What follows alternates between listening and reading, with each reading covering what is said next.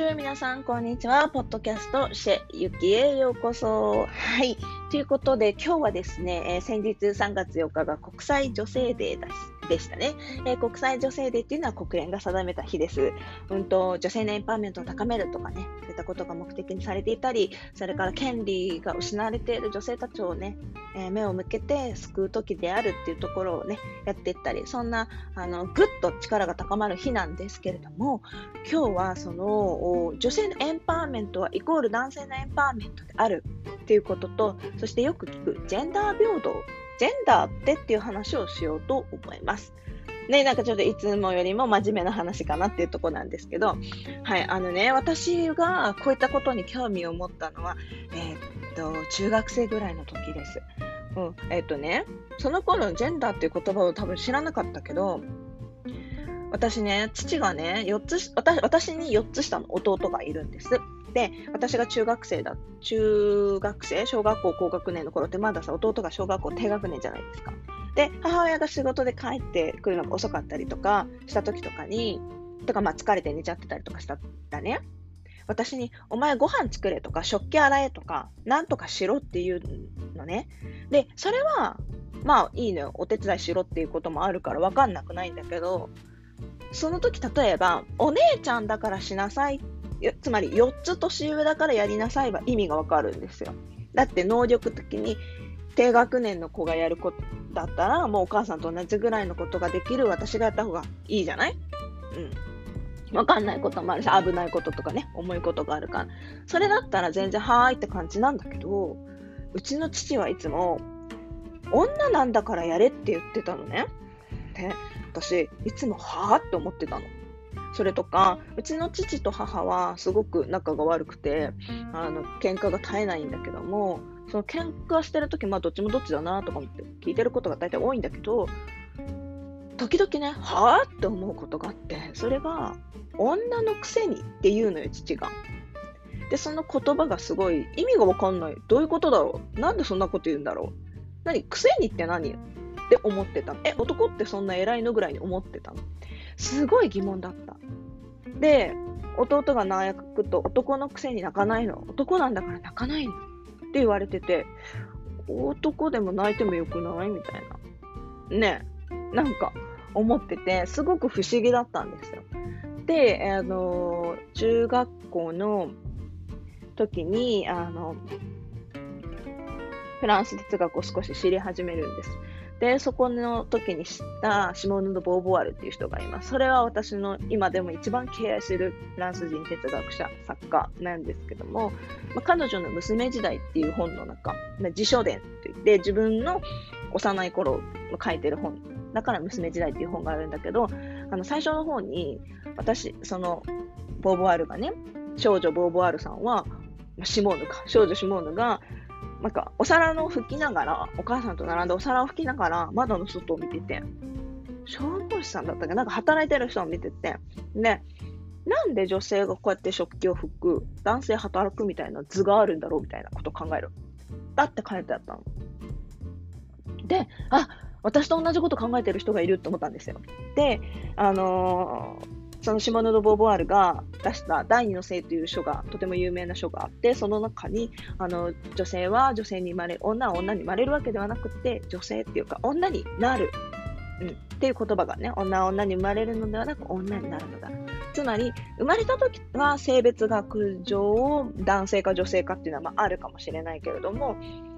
社会が決めた女ってこういうものっていうのにみんななっちゃってるだけ。もしくはなろうとしてるだけ。だから、そんなの気にしなくていいのよっていう人だったわけね。うん、で、それを読んだ時に、おーと思ったわけですよ。で、あの、そのジェンダーっていうのがここなんですけど、ジェンダーっていうのは、社会とかが作り出したなんかこう、社会的な役割のことを言うんですよ。で、えっと、性別学上の男性、女性みたいなのは、セックスっていう言葉を使って表現したりするんだけども、あの、男性はこうあるべき、女性はこうあるべきっていうのっていらないじゃないですか。男性が大黒柱にならなきゃいけないとかさ、女性だから女らしく塩らしくしなさいとかさ、家庭のことがちゃんとできなきゃダメだとかさ、そういう風にされてしまうことをジェンダー、そうやって役割が決まってることがジェンダー。で、ジェンダー平等っていうのはそんなん関係ないよねって男性が主婦になったって女性が主婦になったってどっちが家計の大黒柱になったっていいしっていうのがジェンダー平等。で、ジェンダー平等の中には男性女性だけじゃない。だって存在している性はたくさんあるわけでしょ ?LGBTQI まであるかな？あるじゃないですか。とか、あの、すべてです。うんと、障害を持っている方も含め、なんか宗教とか人種とかも全て関係なく、それが全て、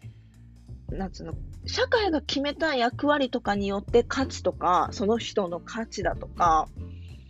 意義が決められるなんてことはない。それがジェンダー平等です。それを、と例えば SDGs、国連の SDGs とかで言うと、その項目がありますよね。うん。ジェンダー平等っていう項目があるぐらいなんです。だから、うん、ジェンダー平等っていうのは、その役割のように、社会が決めた、世の中が決めた役割になろうとする必要はないよって。その、それぞれの持っている力で、あり方でやればいい。だから例えば夢が遮られるとか、ね、そんなことがあってはならないんだという話なんですよ。で、エンパワーメント、女性のエンパワーメントを高めるときって国際女性デーの説明がよくされますけど、女性のエンパワーメントを高めるイコール、だから男性のエンパワーメントを高めるんですよ。例えば、お家にいたい男性が、お家のこと家事をしてる方が好きな男性がいたときに、女性が進出できるようになっていたら、エンパワーメントが高まっていたら、その男性がお家で働きたいっていうエンパワーメントも高めることができる。みたいな。だか女性の女性のエンパワーメントだけを訴えてたり、女性がなんかぐいぐい進出していきたいのよっていうことをね、言ってるんじゃないの、現代のフェミニストっていうのは。あのそこがなんか、うん、理解されてない気がする。単純に平等な数入れればいいんだろうみたいな感じに思ってるんじゃないかなって、なんか見てて、そんな風潮があるんじゃないかなってちょっと思ったんですよね。だから、あの私もまだまだ勉強中並みではあるけども、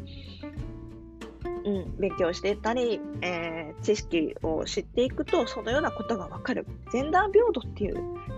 こと、それから女性のエンパワーメント、男性のエンパワーメントっていう、人のエンパワーメントを高めるってことですよ。その人の能力を引き出す。持っている力を引き出すってこと。それにさ、役割って決められたり、枠に閉じ込められる必要はないわけですよ。はい。ということで、皆さん、別に国際女性デーっていうのは、あの、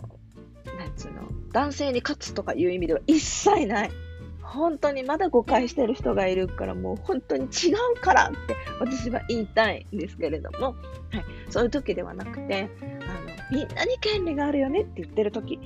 みんながそれぞれの自分の存在価値、存在意義、夢、希望を持って自由に生きてっていいんだよっていう、そんな時です。はい。皆さん、花粉症なんかね、あるかと思いますけれども、まあね、コロナもあるし、いろいろあるかと思いますが、負けずに自分のエンパワーメントを高めて、自分がどんな風に生きていきたいかな、ここ見つけて、そこに向かって突き進んでいってください。またね、それで何か私がお役に立てそうなことがあれば、ぜひご連絡いただければななんて思います。それでは今日も聞いてくださりありがとうございました。ありがとう